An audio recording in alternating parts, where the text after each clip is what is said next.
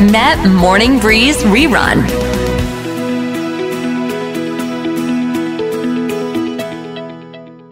เรามาต้อนรับหมอโอ๊กนะคะ คุณหมอผู้เชี่ยวชาญเรื่องการปรับพฤติกรรมลดน้ำหนัก และการรักษาโรคเรื้อรังแบบไม่ใช้ยา และเป็นเจ้าของช่องสาระสุขภาพ Wellness และชะลอวัย ที่มีผู้ติดตามมากกว่า1ล้าน8แสนคน สวัสดีคุณหมอโอ๊กค่ะ สวัสดีพี่เจมส์เป้ครับค่ะ หัวข้อของเราในวันนี้เรียกได้ว่าร้อนแรงเกาะกระแสข่าวเลยทีเดียวนะคะ กับการสงสัยว่าผู้หญิงคนหนึ่งเนี่ยอาจจะเกี่ยวข้องกับการเสียชีวิตของผู้คนมากถึง 10 รายด้วยกันนะคุณหมอ Oh my god! ทีนี้อ่าอย่างรายที่ล่าสุดที่เสียชีวิตคุณก้อยเนี่ย ก็มีการชันสูตร แล้วก็พบว่ามีสารพิษชื่อว่าไซยาไนด์คือเราเคยได้ยิน ไซยาไนด์กันมานาน ไม่ว่าจะเป็นในนิยายในข่าวสงครามสมัยก่อนว่าโอ้โหเขาฆ่าคนด้วยการใช้แก๊สไซยาไนด์แต่ไม่คิดเลยว่าณปัจจุบันมันมีข่าวแบบนี้ แล้วไซยาไนด์มันอันตรายถึงชีวิตอย่างไร วันเนี้ยเดี๋ยวเราจะให้คุณหมอมาตีแผ่กันค่ะ ได้เลยครับงั้นเรามาทำความรู้จักไซยาไนด์กันก่อนดีกว่านะครับสำหรับท่านไหนที่ยังไม่เคยได้ยินนะครับไซยาไนด์เนี่ย มันเป็นสารพิษ ขั้นสูงเลยนะครับ แล้วก็เจอได้หลากหลายรูปแบบนะครับ ไม่ว่าจะเป็นในรูปแบบของแก๊สก็จะมีชื่อว่าไฮโดรเจนไซยาไนด์นะครับซึ่งในแก๊สเนี่ยมันเกิดจากพวกการเผาไหม้พลาสติกโพลียูริเทนนะครับ หรือว่าหนังเทียมอ่าเป็นสาเหตุของการเสียชีวิตในกรณีไฟไหม้นะครับค่ะหรือว่าเป็นแก๊สที่ไม่มีสีด้วยนะครับ ถ้าเป็นแก๊สนะไม่มีสี แต่ถามว่ามีกลิ่นไหมนะครับ ในตำราหมอเราจะเขียนว่าเป็น bitter almond นะครับหรือว่ากลิ่นอัลมอนด์ขมอ่าแล้วเหมือนใครถั่วไหมเคยได้กลิ่นถั่วคั่วๆอ่าอืมใช่ใช่ใช่ครับ bitter almond เนาะแล้วถ้าเกิดเป็นในของเหลวนะครับ ก็จะมีเป็นอ่าลักษณะของเหลวใสเลยนะครับ ซึ่งสามารถระเหยเป็นแก๊สได้ง่ายมากในอุณหภูมิห้อง แล้วก็มีกลิ่นเป็นอัลมอนด์ขมหรือว่า bitter almond เช่นกันนะครับ ทีนี้มันก็จะมีสารละลายด้วยนะครับ เรียกว่าโพแทสเซียมไซยาไนด์ ซึ่งโพแทสเซียมไซยาไนด์เนี่ย อันเนี้ยพบได้ในพืชแล้วนะครับ อ่า ในอาหารที่เราอาจจะรับประทานผิดรูปแบบนะครับค่ะหลักๆ เนี่ย ที่พบความเชื่อมโยงกับการเสียชีวิตในในคนนะครับ อันนี้ไม่ใช่เคสแบบลอบสังหารเนอะอันนี้แบบอืมกินผิดค่ะหรือว่ากินอาหารคาติเจบุฟเฟ่ครับ อย่างเช่น ที่ที่ top เลยก็คือพวกอ่า ภาษาอังกฤษจะเรียกว่าคาซาว่าเนาะภาษาไทยคือน่าจะมันสำปะหลัง มันสำปะหลังที่ดิบมันสำปะหลังอ่า หรือคุณหมอต้องต้องหน่อไม้เอ่ยถั่วอัลมอนด์ข้าวฟ่างอ่าคือหลาย ๆ คนโดยเฉพาะรุ่นคุณย่าคุณยายเนี่ยเขาไม่ได้บอกว่า หน่อไม้ทำไมต้องลวกต้องต้มก่อน เราก็ไม่รู้แต่ปูเป้ก็จำเอาไว้ว่าอ๋อเวลาคุณยายจะแกงจืดหน่อไม้ไผ่ตรงใส่กระดูกหมูซี่โครงนะ คุณยายจะต้มน้ำ ไอ้หน่อไม้น้ำแรกแล้วก็เททิ้งไปเลย โดยที่ผู้เฒ่าผู้แก่อืมไม่ได้อธิบายว่า มันครับมีไซยาไนด์ไอ้เราก็คิดว่าอ๋อเราต้องทิ้งไปก่อนเพราะว่ากันขมอะไรอย่างนี้เหมือนมะระหรือเปล่าจริง ๆ ไม่ใช่ เพราะฉะนั้นแล้วมันเคยมีเคสค่ะคุณหมอว่าเอ่อในกรณีที่อาจจะทำมันสำปะหลังไม่สุกหรือว่าหน่อไม้เนี่ยไม่ได้มีการต้มนานพอเป็นหลักเกิน 10 นาทีขึ้นไปแล้วทิ้งน้ำต้มแรกเนี่ย มันทำให้เกิดอ่า การบริโภคแล้วก็มึนงงหมดสติได้ แต่อันเนี้ยมันจะเป็นปริมาณน้อยไม่ได้เหมือนกับถูกวางยาพิษแบบในข่าว ใช่เลยใช่เลยครับนกเพิ่มอีกนิดนึงครับ มันจะมีในอาหารอีกหลายชนิดเหมือนกันเนาะแต่ว่าค่ะอันดับสอง top ยอดนิยมที่เสียชีวิตก็คือที่ดีซิวเต้ได้พูดมาหนึ่งนั้นก็คือยอดหน่อไม้นะครับยอดหน่อไม้หรือ bamboo shoot ค่ะนะครับ แล้วก็อ่ามันสำปะหลังดิบนะครับนี่เน้นว่าดิบเนาะดังนั้นอย่าไป ต้องสอนลูกหลานเราว่าเออแบบบางคนชอบไปขุดมันสำปะหลังดิบมากินก็ระวัง ยังพบได้อีกนะครับ ในพวกอ่าเมล็ดแอปริคอตนะครับ apricot kernel เนาะอ่าหรือว่าจะเป็นในพวกของ elderberry อันนี้บ้านเราก็จะไม่ค่อยมีนะครับ แล้วก็ในอัลมอนด์ดิบจริง ๆ ก็มีเหมือนกันแต่ว่าน้อยนะครับ ไม่ค่อยพบกับอุบัติการการเสียชีวิตมากเท่าไหร่นะครับ ทีนี้มันก็จะมีในเรื่องของโซเดียมไซยาไนด์และเป็นอีกตัวหนึ่งนะครับ เมื่อกี้สารละลายเราพูดถึงโพแทสเซียมไซยาไนด์เนาะอันนี้เราพูดถึงโซเดียมไซยาไนด์ ซึ่งเจ้าโซเดียมไซยาไนด์เนี่ยมันเป็นใช้ในพวกเคลือบเงาเคลือบเหล็กนะครับ แล้วก็อยู่ในส่วนประกอบของยาฆ่าแมลงอ่ามีลักษณะเป็นของแข็งเป็นเกล็ดขาวนะครับ แล้วก็มีกลิ่น bitter almond เหมือนกันนะครับ ทีเนี้ยแล้วภาวะไซยาไนด์เป็นพิษ หรือว่า cyanide poisoning เนี่ยมันมันมีอาการยังไงหรือว่ามันไปทำมันเป็นมันเป็นอันตรายยังไงดีกว่านี่ไหมครับกลไกของมันเนี่ยเนาะเจ้าไซยาไนด์ครับ มันเมื่อเรารับประทานหรือว่าเราดม หรือว่าเรา ดูดซึมผ่านเยื่อบุนะครับ เราสามารถรับได้สามช่องทางด้วยกันช่องทางแรกคือกิน ช่องทางที่สองคือหายใจ และช่องทางที่สามเราอาจจะสัมผัสแบบไม่รู้ตัวผ่านเยื่อบุตา ผ่านช่องปากนะครับ เป็นต้น ซึ่งสารไซยาไนด์เหล่านี้จะเป็นพิษทันทีเลยนะครับ ภายในตั้งแต่นาทีแรกจนถึงหนึ่งชั่วโมงเลยนะครับ อย่างช้าเลยคือหนึ่งชั่วโมง แต่ว่าโดยส่วนใหญ่แล้วเนี่ย จากข่าวที่เราเห็นใช่ไหมครับดีเจบุเฟ่ก็คือ ผู้ต้องสงสัยกับผู้ที่เสียชีวิตเนี่ยอืมคือผู้เสียชีวิตพอมาคอนแทคกับผู้ต้องสงสัยไม่ถึงสิบยี่สิบนาทีก็คือมีอาการจนถึงขั้นเสียชีวิตเลย ใช่คือเหมือนกับว่าไปแวะซื้อน้ำนะคะส่วนมากจะเป็นอย่างนี้ว่าเอาไปกินข้าวไปแวะซื้อน้ำแล้วคือเหมือนคนที่ต้องสงสัยเนี่ยเขารู้ เพราะว่าจากกล้องวงจรปิดเนี่ยเขาเดินด้อมๆมองๆดู แสดงว่าเขารู้ว่า เออมันออกฤทธิ์ได้อย่างรุนแรงและรวดเร็ว ใช่เขาบอกว่าแค่ปลายเหมือนกับนิดเดียวอะ่ะ คือถ้าสมมุติว่ามันเป็นผงหรืออะไรคือใส่แค่นิดเดียว ก็สามารถทำให้เสียชีวิตได้นะคะ และที่สำคัญเนี่ย มันไม่ใช่สารที่อยู่ดีๆ เราไปสั่งซื้อ คุณพี่คะหนูขอซื้ออาโซเดียมไซยาไนด์ที่ร้านนั้นไม่ได้ แต่คุณหมอโอ๊คเชื่อไหมว่า ในโลกออนไลน์ ในโลกออนไลน์ มันแอบมีขาย ซึ่งอันเนี้ยรัฐบาลเขาคุมเข้มนะคะ เนื่องจากว่าการนำเข้าสารเคมีโดยเฉพาะโซเดียมไซยาไนด์เนี่ยไม่ได้เลย เพราะว่าสารนี้มันจะเป็นการตัดอ่ากระบวนการผลิตยาเสพติดขึ้นมาได้เหมือนกัน เพราะฉะนั้นใครที่เล่นยาอยู่ก็ควรพึงระวัง เพราะว่าคุณได้รับส่วนหนึ่งของโซเดียมไซยาไนด์ด้วยชีวิตคุณก็จะตายผ่อนส่งไป ถูกต้องครับถูกต้องครับ แล้วทีนี้เราเราเราเสียชีวิตรวดเร็วได้ยังไงนะครับ เพราะว่า เจ้าโซเดียมไซยาไนด์เนี่ย มันไปแย่งจากจากออกซิเจนในฮีโมโกลบินนะอืมนะฮีโมโกลบินคือส่วนหนึ่งของเม็ดเลือดแดงที่ใช้ขนส่งออกซิเจนไปให้กับร่างกาย คนเราอาศัยออกซิเจนในการมีชีวิตอยู่ถูกไหมครับค่ะเมื่อไหร่ก็ตามที่เราได้รับไซยาไนด์เข้าไปโดยไม่รู้ตัวเนาะร่างกายจะขนส่งออกซิเจนไม่ได้ และถ้าอยากจะเอาลงลึกอีกหน่อยหนึ่งก็คือมันไปยับยั้งกระบวนการการผลิตพลังงาน เรียกว่า electron transport chain นะครับถ้าใครที่เป็นสายวิทย์เนาะใครที่เป็นเป็นสายวิทย์ก็ไม่เป็นไร ซึ่งไอกระบวนการเนี้ยมันเกิดขึ้นในอวัยวะหนึ่งของเซลล์เราชื่อว่าไมโตคอนเดรียนะครับ ซึ่งไมโตคอนเดรียเนี่ยสำคัญมากๆต่อมนุษย์เราเลยนะครับ เหมือนเป็นเหมือนเป็นอวัยวะในเซลล์ที่ผลิตพลังงานเลย แล้วเจ้าไซยาไนด์นะครับ ไปยับยั้งตรงนี้เลยนะครับทำให้เราเนี่ยไม่สามารถผลิตพลังงานได้ ไม่สามารถขนส่งออกซิเจนได้อืมดังนั้นเนี่ย เราเลยเสียชีวิตแบบฉับพลันได้เลย เหมือนกับว่าเราหายใจเข้าไปครับดิจิค่ะเฟ่แต่ออกซิเจนที่เราได้รับเข้ามาเนี่ย ไม่มีประโยชน์ เพราะว่าโดนไซยาไนด์เนี่ยมันไป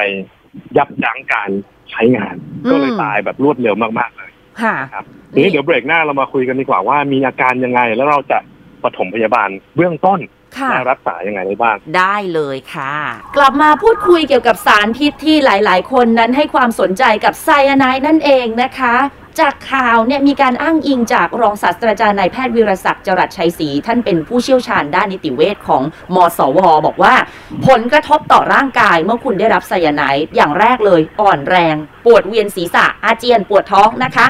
ถ้าเกิดได้รับแบบมาก ๆ เนี่ย อาการจะรุนแรงชักหมดสติ ความดันเลือดต่ำหยุดหายใจช็อก และก็เสียชีวิตจากภาวะพร่องออกซิเจนนั่นเองคุณหมอ แต่ทีนี้เนี่ยอาการที่กล่าวมา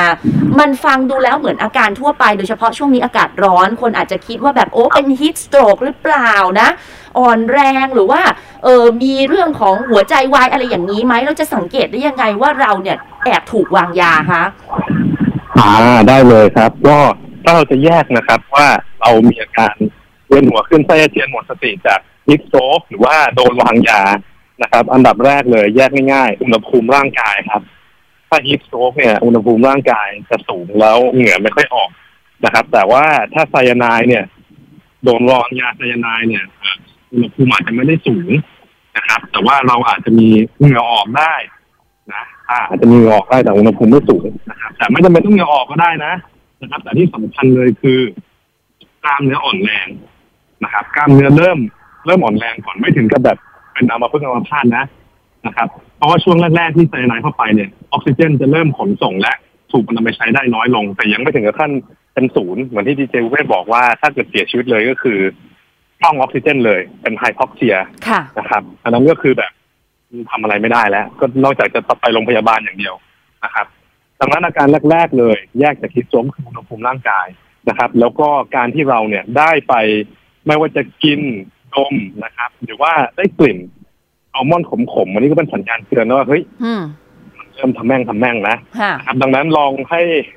อ่าท่านผู้ฟังนะครับ เพื่อนๆลองไปหาอัลมอนด์ที่มันแบบคั่วมาหรืออัลมอนด์ไปดมกลิ่นทำความรู้จักค่ะไว้แล้วกันนะครับเนาะแต่ว่าไม่ได้ให้ไปดมของจริงนะอ่านะครับค่ะ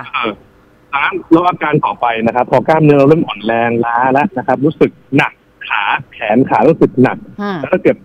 พอผ่านไปสักห้านาทีสิบนาทีจะขยับไม่ได้เลยค่ะครับจะขยับไม่ได้เลยนี่เราต้องรีบส่งสัญญาณแบบตะโกนเลยว่าเอ้ยโทรรถโรงพยาบาลให้ให้ให้รีบคนนี้มารับไปเลยนะครับ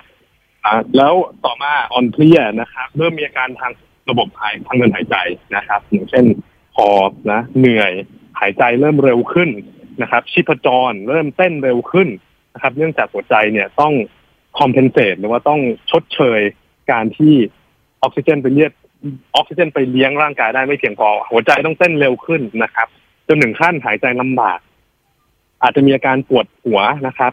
อันนี้ปวดหัวเนี่ยฮิสโตรกก็อาจจะมีหรือไม่มีก็ได้นะครับ แต่ว่าฮิสโตรกส่วนใหญ่ไม่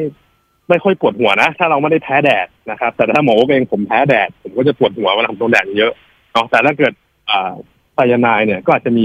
ปวดหัวมึนงงเวียนหัวหน้ามืดได้นะครับขึ้นไส้อาเจียนเนี่ย อันเนี้ยลมแดดอืม ไม่ค่อย ไม่ค่อยมีเท่าไหร่นะถ้าไม่ค่อยเจอเท่าไหร่ แต่ว่าไซยาไนด์โพยซิ่งเนี่ยเจอได้ค่อนข้างเยอะนะครับ แต่ไม่ได้หมายความว่าต้องเป็นทุกคนนะครับ ที่สำคัญเลยเราจะเริ่มหายใจมีกลิ่นอัลมอนด์ออกมา ถ้าเกิดเราได้รับเข้าไปมาก ๆนะครับ แต่ถ้าเกิดโหหายใจมีกลิ่นอัลมอนด์ออกมาแล้วเนี่ย ควรจะอยู่ในมือแพทย์แล้วนะครับ หรือนะครับถ้าเราได้รับสารไซยาไนด์เข้ามาทางอ่าทางตาของเราหรือว่าได้อ่าดมสูดเข้ามาในปอดเนี่ยก็จะมีระคายเคืองบริเวณหูคอจมูกตานะครับ หรือว่าเยื่อบุที่ได้รับเข้ามาเพราะว่าอย่าลืมว่าไซยาไนด์เนี่ย มันระคายเคืองต่อเยื่อบุทุกที่เลยค่ะนะครับอันนี้คืออาการที่ไม่รุนแรงนะแต่ฟังดูก็รุนแรงแล้วเนาะค่ะ อาการรุนแรงครับ ก็คือคลื่นไส้อาเจียนแบบ พุ่งเลยอาเจียนพุ่งอืมพุ่งแบบออกหมดเลยค่ะนะครับหอบเหนื่อยมากหายใจลำบากจนถึงขั้นตัวเริ่ม เริ่มเทิร์นเป็นสีฟ้าค่ะแบบออกเริ่มเริ่มซีดแล้วค่ะชัก เออ ชักเกรงกระตุก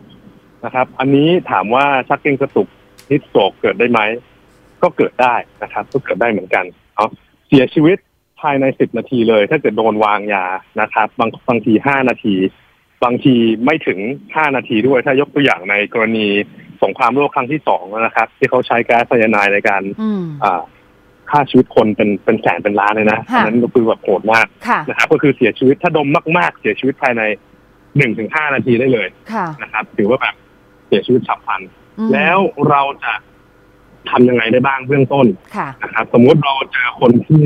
สงสัยว่าน่าจะโดนวางยาอืมเอาจริงๆแล้วดีเอครับทำอะไรมากไม่ค่อยได้ค่ะนะครับทำอะไรมากไม่ค่อยได้ ยกเว้น ผมไม่รู้ว่าดีเจเฟ่เคยเห็นอ่าผลิตภัณฑ์เครื่องออกซิเจนพกพาไหมครับ โอ้โห แล้วใครจะมีคุณหมอหาใช่ณตอนเนี้ยไม่ใช่หายา AED ยังหาง่ายกว่าออกซิเจนพกพาอีกนะอ่าครับ เอาเป็นว่า if you can find เนาะถ้าเกิดสมมติคุณมีคือที่อเมริกาตอนนี้มันมี product ตัวนี้ออกมา ในค่ะชาร์จแทงแล้วก็โอ้โหแบบตูมแบบทำเงินได้มหาศาลมาก ถ้าคุณมีแทงออกซิเจนพกพา มันเป็นแบบสำหรับคนไปปีนเขาอะอืมนะครับ อ่ามันมันไม่ใช่แบบแทงใหญ่นะอันนี่แบบค่ะแทงเล็กๆ นะครับ ถ้าคุณมีอันนั้นอะ คุณรีบให้คนไข้แบบสูดเข้าก่อนเลยค่ะนะครับ เพราะว่านั้นคือวิธีรักษาทางทางหลักเลยนะครับ main treatment เลยคือ high concentration oxygen หรือว่า oxygen concentration สูงะเข้คมรับข้นแต่เลถ้ายกิดเราอืมใช่เข้มข้นเลยแบบร้อยเปอร์เซ็นเลยนะครับแต่ถ้าคนปกติก็ไม่ต้องสูดดมบ่อยเนาะเพราะออกซิเจนเข้มข้นก็มันก็แปลงเป็น free radical หรือว่าสารอนุมูลอิสระได้เหมือนกันค่ะนะครับ แต่ถ้าเกิดเราไม่มี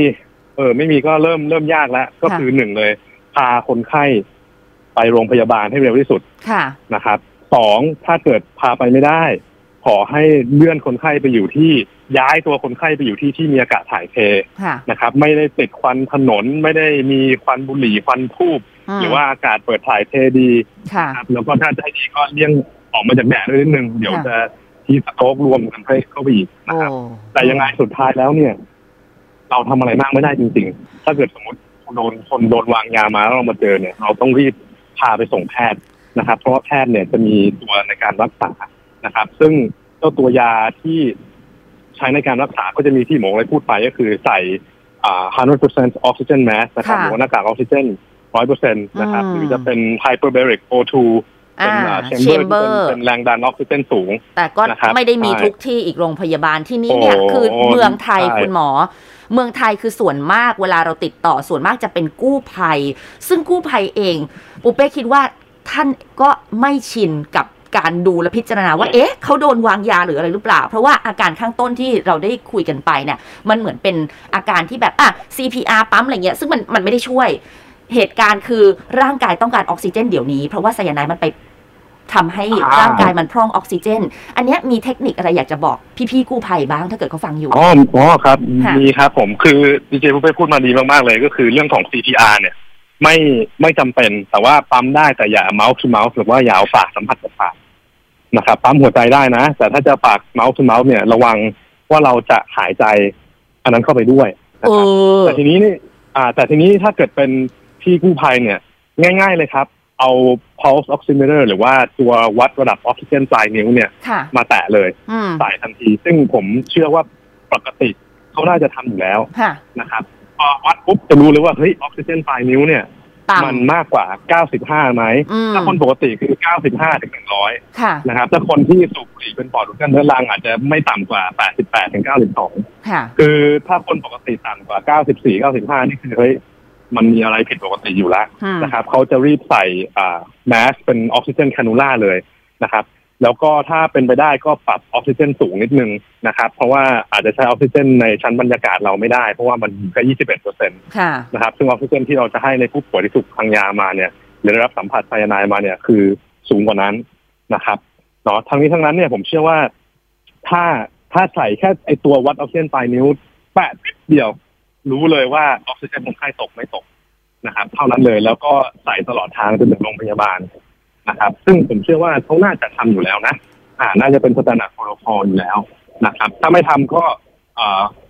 ท่านผู้ฟังที่บ้านก็เครื่องวัดออกซิเจนปลายนิ้วนะครับ เป็นตัวที่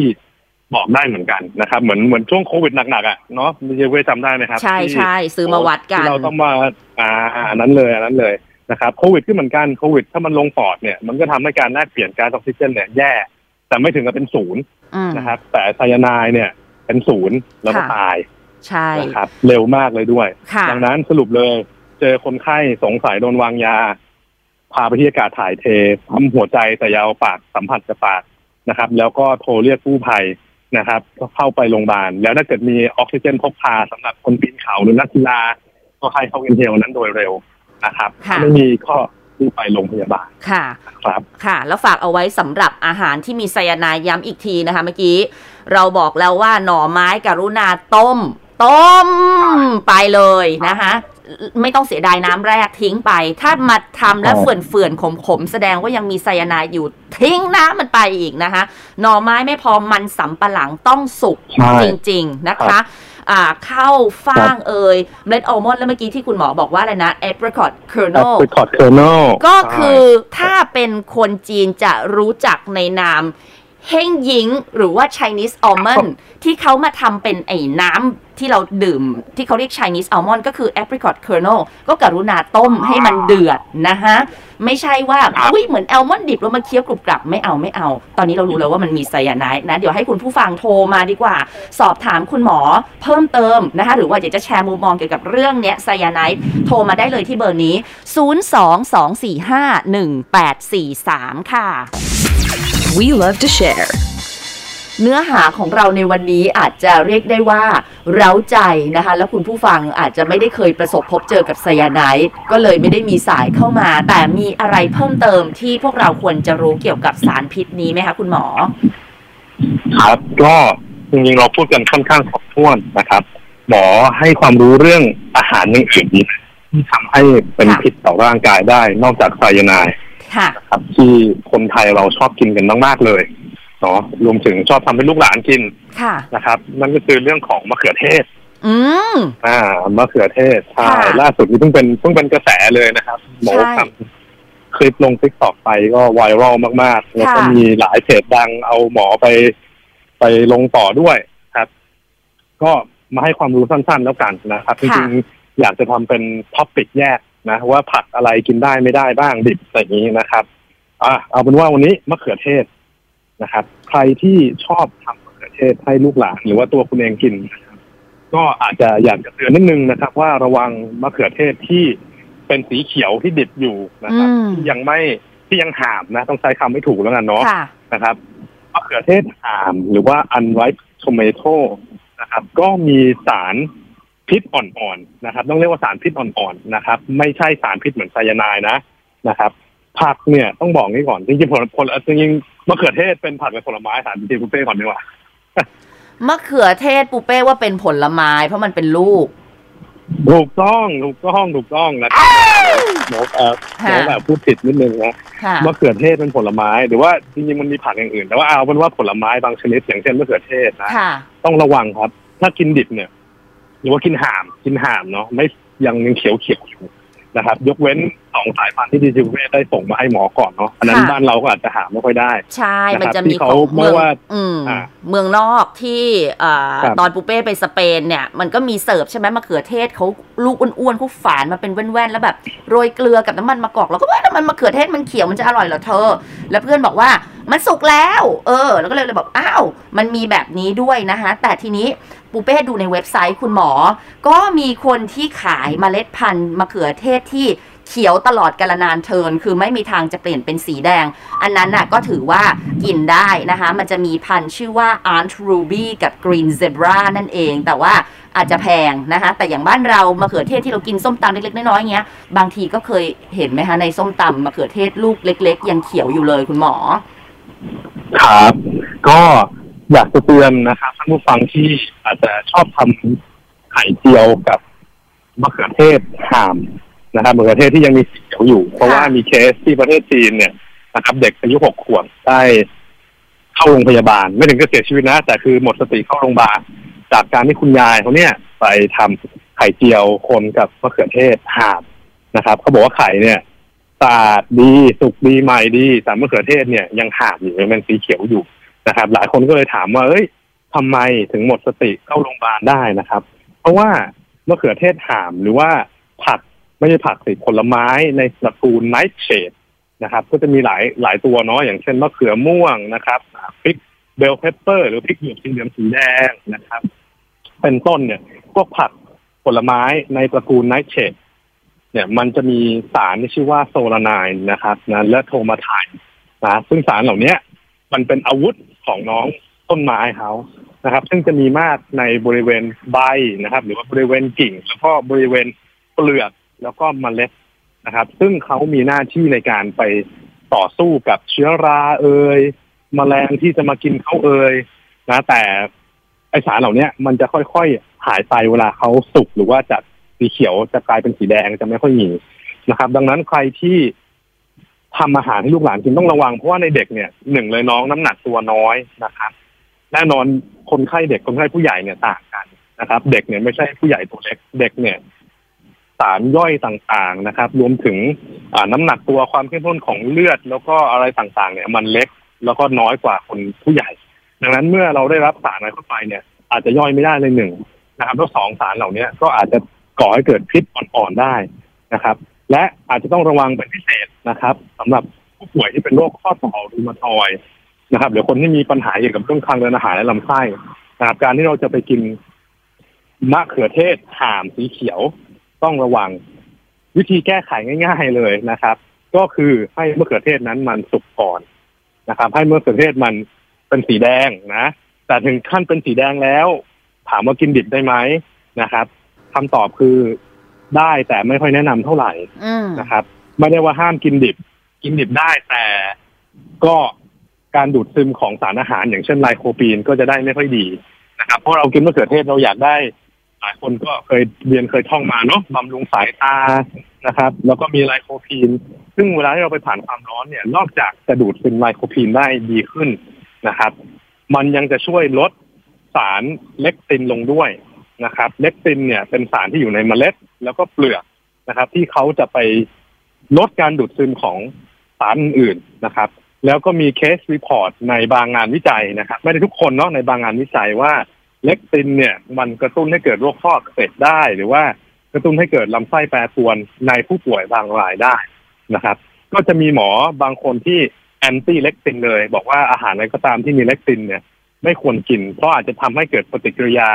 autoimmune หรือว่าการแพ้ภูมิตัวเองได้อืมนะครับ เนื่องจาก lectin lectin ถ้าเป็นภาษาอังกฤษก็จะเรียกว่า antinutrient นะครับอ๋อหรือสารต่อต้านสารอาหารค่ะนะครับใช่ซึ่งจริงๆแอนตี้นูเทรียนเนี่ยมีเยอะแยะ ไม่ว่าจะเป็น phytate oxalate lectin นะครับ แล้วก็กลูเตนด้วยนะครับมีหลายตัวเลย แต่หลักๆเลยเล็กตินเนี่ยหลายคนอาจจะไม่เคยได้ยิน ซึ่งมีอยู่ในเมล็ดและเปลือกของมะเขือเทศ ดังนั้นสรุปเลยกินมะเขือเทศยังไงให้ปลอดภัยให้ได้สารอาหารมากที่สุด ให้ไม่เป็นอันตรายต่อร่างกายนะครับหนึ่งเลยเนาะมะเขือเทศขอเอาแบบปรุงสุก นะครับปรุงสุกแล้วก็เอาแบบสีแดงแล้วค่ะยกเว้นจะเป็นสองสายพันธุ์ที่ดีเจบุฟเฟ่ได้ได้บอกมา ซึ่งอาจจะหายากในประเทศไทยนะครับ แล้วก็ถ้าเป็นไปได้ทำเหมือนคนอิตาลีนะครับ คนอิตาลีเนี่ยเขาจะชอบกินสปาเกตตี้กับซอสมะเขือเทศเยอะเนาะอืมแล้วเหมือนเขาจะรู้มาตั้งแต่ค่ะดั้งเดิมนะว่าเมล็ดกับเปลือกเนี่ยมันมีสารพิษอยู่อ่อนๆเนาะสารพิษอ่อนๆก็คือเจ้า lectin เนี่ย ดังนั้นถ้าเราต้มมะเขือเทศ แล้วเรา peel หรือลอกปอกเปลือกออก และควักเมล็ดออกนะครับ นี่คือการกินมะเขือเทศที่ปลอดภัยและจะได้รับสารอาหารมากที่สุดนะครับค่ะก็จะเป็นการลดการรับพวก lectin นะครับ พวกโซลาไนน์โทมาไทน์ลงไปลงไปได้ค่ะนะครับค่ะแล้วก็จริงๆแล้วมันยังมีผักอีกผักอีกหลากหลายชนิดไว้อ่ารายการถัดๆไปเรามาจัดกันดีกว่านะครับ ว่ามันมีผักอะไรที่มีสารพิษอยู่บ้างนะครับ หมอโอ๊คเชื่อว่า ท่านผู้ฟังหลายท่านน่าจะสนใจไม่มากก็น้อยเลยทีเดียวได้เลยสำหรับวันนี้ขอบคุณคุณหมอมากๆนะคะ แล้วเดี๋ยวคุยกันขอบคุณในดีเจบุฟเฟ่สองครับสัปดาห์หน้า สวัสดีค่ะ We love to share.